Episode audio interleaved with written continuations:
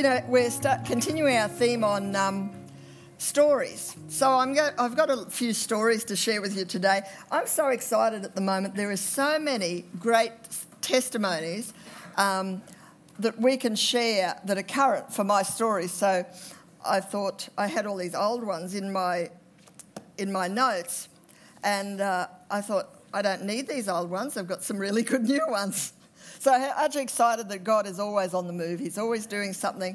And it just seems like that every so often, God just tips over a bucket of blessings and, and all of a sudden all of these things start happening all at once. Sometimes it can seem like a dearth and that God's doing nothing, and then all of a sudden stuff starts happening. So I think that we're um, in that season right now, and um, that's pretty exciting. So position yourself for blessing right now because it's I think it, the heavens are open and there's something in the spirit that God is doing right now. And if you position yourself to receive, then you'll receive. If you're expectant, if you have a heart of faith, you're going to receive it because this is a season for it. I feel that is a prophetic word for you right now.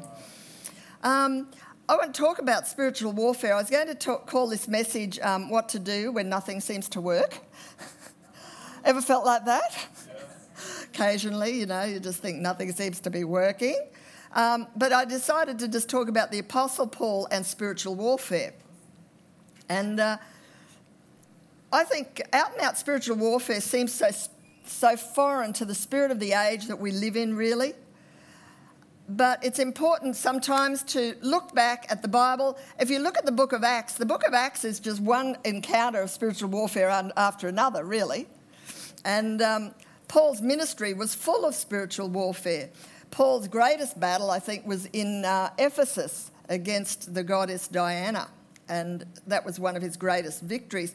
Paul often describes um, spiritual warfare like this. He says in, um, he uses military terms and he talks about battles and struggles. He says in 2 Corinthians 10:3, "For though we live in the world, we do not wage war as the world does." Right. 1 Timothy 1:8 18b says, I fight, fight the good fight of faith. So here's Paul encouraging believers to fight the fight of faith. He says in 2 Timothy 4 7, I have fought the good fight of faith. So a lot of um, naive Christian brothers and sisters often de- deny that we are at war spiritually. And when I got saved, I don't know about you, but when Peter got saved, definitely he understood that demons were real. Something could take a hold of his body and throw him on the floor and make him curl up like a fetus and couldn't do anything except think. Now, we would never, uh, I hadn't met Peter at that stage, but there was something going, demons? What demons? Until the first night that happened to Peter, he'd never probably considered demons um, I went out, you know, with a group of friends after work one time, and a guy spiked my drink. I don't think I expected what happened to happen, but I found myself in a fight and got free from a, a certain colleague at work, but ended up locked in a room and couldn't get out when a man just turned up and opened a gate and let me out. It wasn't until years later that I understood that was an angelic visitation, that God had sent an angel to open a gate. And you know, so unless we um, become sensitized to the nature of the battlefield as the Bible portrays it, spiritual warfare won't mean much to us. And if you um, don't believe in the devil, some people do, say, I don't believe in the devil, then the devil's already won that fight, hasn't he? so we've got, to be, we've got to understand that we're in a warfare. When you get saved, the first battle is probably to come to church regularly, every Sunday. And I, I, remember back in Bundaberg days, coming to church was really difficult for some people. They get saved, and all of a sudden, just getting up Sunday morning and walking out the door was difficult because there's a battle raging for the soul. And even though people, um, we make decisions and say, I'm going to live for God, the devil doesn't want you in church. He doesn't want you reading your Bible and he doesn't want you praying. He doesn't want you doing anything that's going to cause you to grow, right? There's a fight that starts spiritual warfare. And um, so there's some fun stories about that I can tell you. But Ephesians 6:12, which is my first scripture that I want to start off, Paul describes this. He says, "We do not wrestle against flesh and blood, but against principalities and powers, against the rulers of darkness of this age, against spiritual hosts of wickedness in heavenly places. He makes it very clear that our warfare is not with people. You don't fight people on a one to one level. Sometimes great conflicts with people, you've got to atta- tackle the spirit behind it rather than the person. The person is not your, your fight. The person is being motivated perhaps by a different spirit. So it, Paul says, you're not fighting against people, political institutions, or even personal circumstance. He says, your battle is with principalities and powers, and he calls it an intense, personal, close wrestling match with disembodied spirits. Now, that's an interesting thought, isn't it?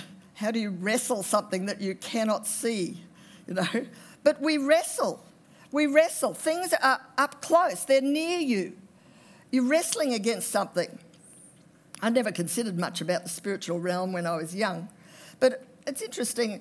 I've had some interesting experiences. I mean, my, my sister actually, who um, I have a testimony there, she had a uh, mastectomy just a week ago, and the report has come back that she's all clear of cancer. So we're really excited about that. So thank you, Jesus. I know that uh, Sandra's friend, Sandra, just got a clear bill of health too. We've been praying for her, had cancer, and got a clear bill of health. Is that right? So that's another one. So that's exciting. You know, talk about the heavens are open right now. There's something in the spirit realm. Press in for your loved ones and friends for miracles because this is like something's going on. There's something in the water. no, no, no, right there. Anyway, I'd never thought about the unseen realm much, but um, the thing that I really loved was the movie Ghost. Loved the movie Ghost, apart from the fact that I thought Patrick Swayze. No, let's not go there. Okay, I love the whole idea of this person who had died, but his spirit was still in the earth and he was walking around and he was trying to solve the mystery of his murder. That, you know, I think that's. That just to me is just absolutely fascinating. I just love it. The, remember the books that came out in the 80s, I think, about um, what was it, The Darkness? Something about the darkness. What was that? Hmm? Piercing the darkness. This present darkness. Talking about the spirit realm. I loved it. The spirit realm is so real. You know, I don't know whether you believe it or not. I hope you do. You might have experienced it. My, going back to my sister, we talked and shared spiritual experiences after we'd come back from a, an event out west, and we had about five hours in the car together. And she said, I can remember staying in this house coming back from a journey she had been on, and it was an old Queenslander. And she said, I was asleep. It was early in the morning, and she was in a, one, of the, one of the four bedrooms of this house.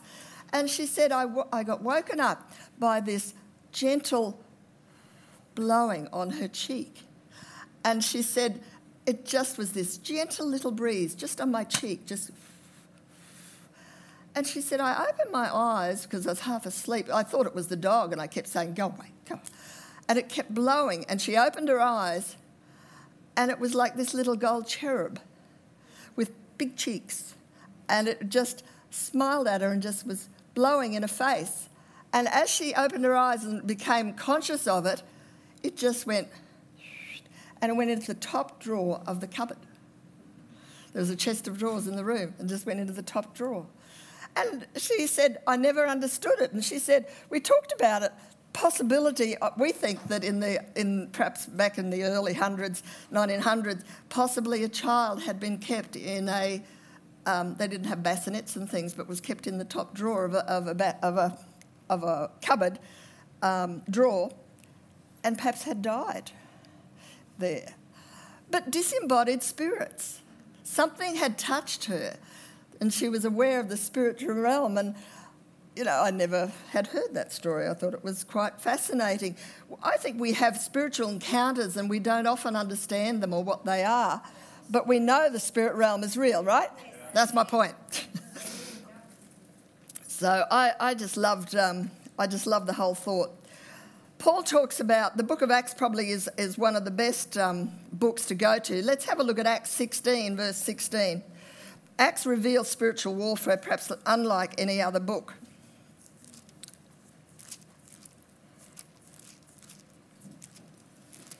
And of course, many of you would be familiar with this passage. In verse 16, it says, Now it happened as we went to prayer. Very interesting, isn't it? Often it's as we go to prayer, certain demonic things manifest. When you go to push yourself a certain way, you say, I'm going to press into God, oftentimes that's when the demonic realm will manifest itself to stop you.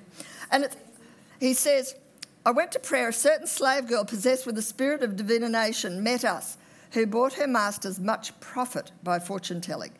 And this girl followed Paul and us and cried out, saying, These men are servants of the Most High God, who proclaim to us the way of salvation. And this she did for many days. Can you imagine that? That would be irritating. But Paul, greatly annoyed, don't you like that?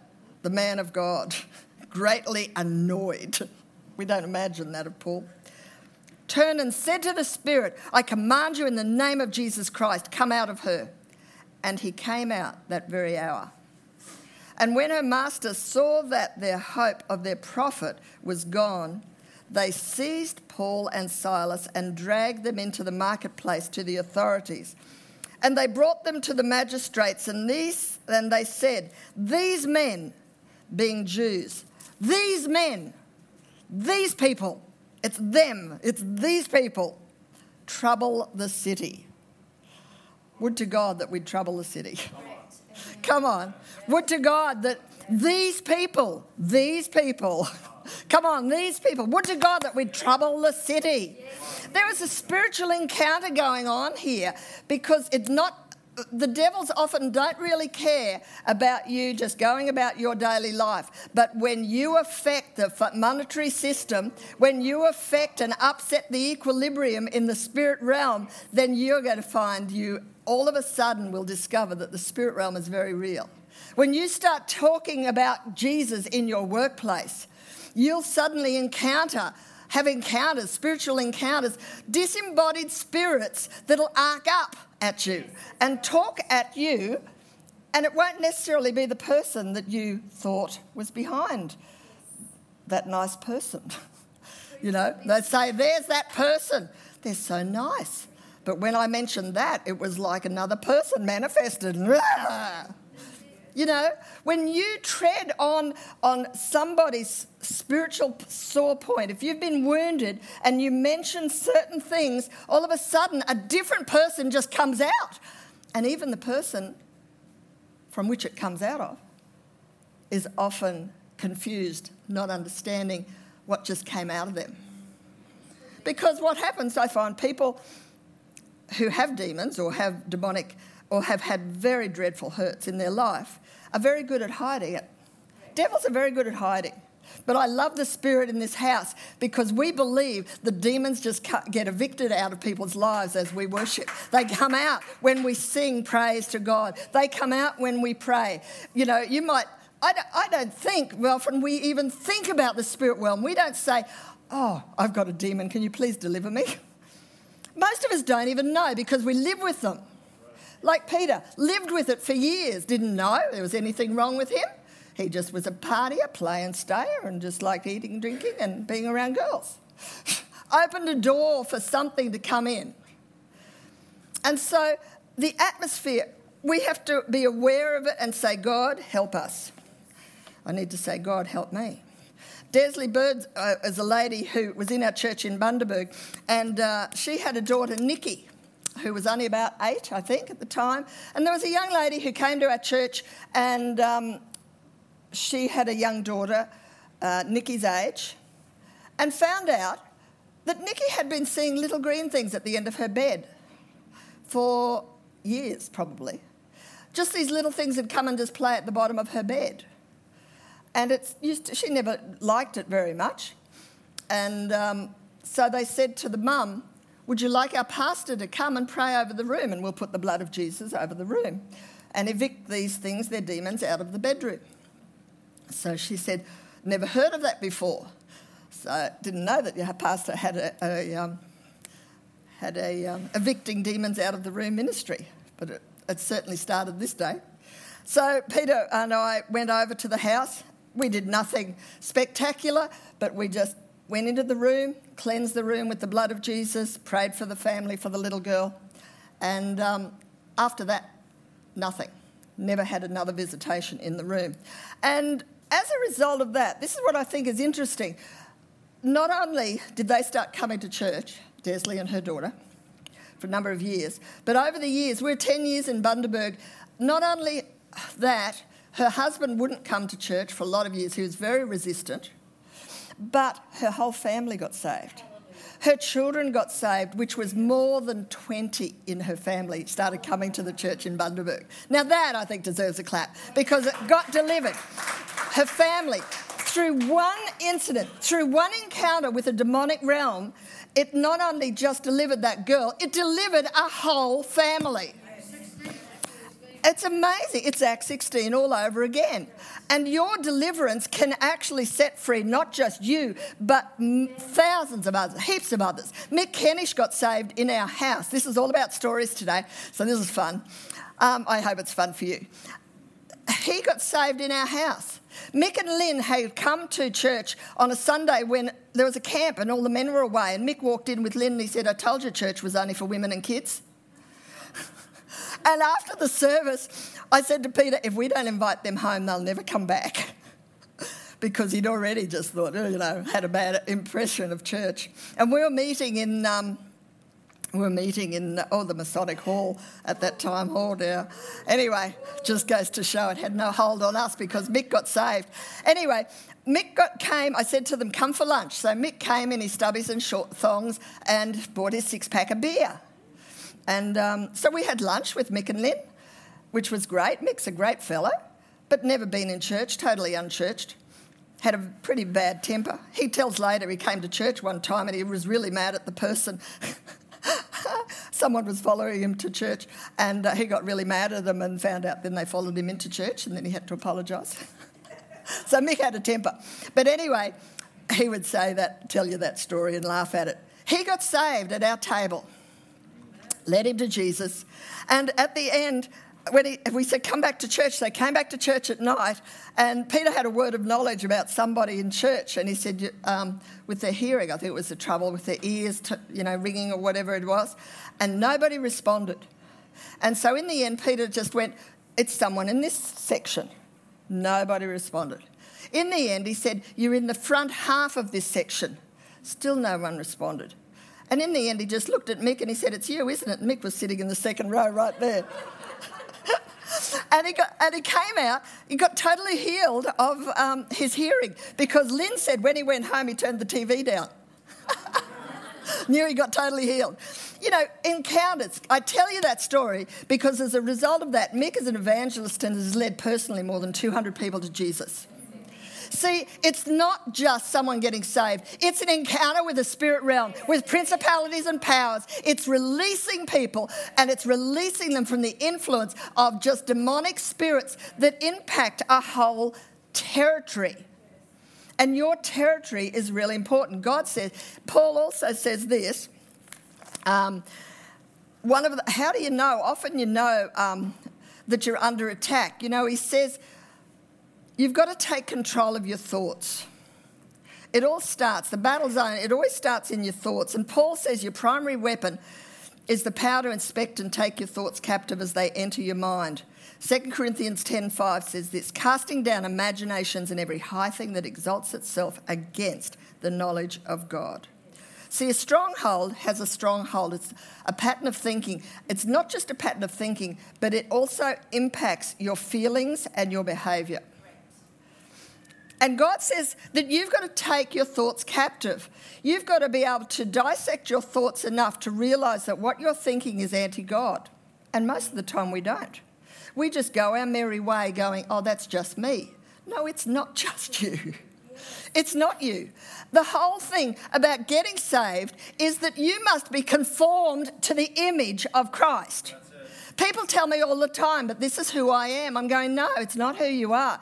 Who you are is who this book tells you you are. This is who you are. You are created in the image of God. What you do now that is not in conformity with the word is not from God. And it's your job to recognize those patterns of thoughts, those feelings, and those behaviors and evict them out of your life. And when you evict them out of your life, what happens is the whole spirit realm around you, just like that fortune telling girl, the whole spirit realm gets shaken up and then often what happens it's like you shake take one apple out of a tree and you shake it the whole tree. All the apples start falling out. The fruit that will come because of you conforming to the word of the lord is amazing. Can be Peter and I ourselves, out of our lives, I think, have seen, we've led, I've told you the story. In the 10 years we're in Bundaberg, we ask God for one family every year.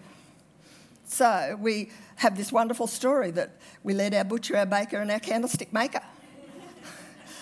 we didn't have the candlestick maker. But I can remember walking in and talking to the butcher one day. And I, I, was handing out a magazine at that time because we had the New Way of Living magazine.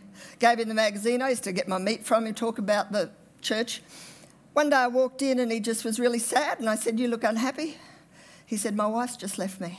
I said, You need to come to dinner, which is what I do all the time. I tell people all the time they come to dinner. And so they'd come to dinner. We led him to Jesus. So we got our butcher, we got our greengrocer and his wife, she got saved. We had our solicitor when we bought our block of land. He was Catholic, very staunch Catholic. And Peter would talk to him at the door. One day said to Peter, You know more about your, my faith than I do.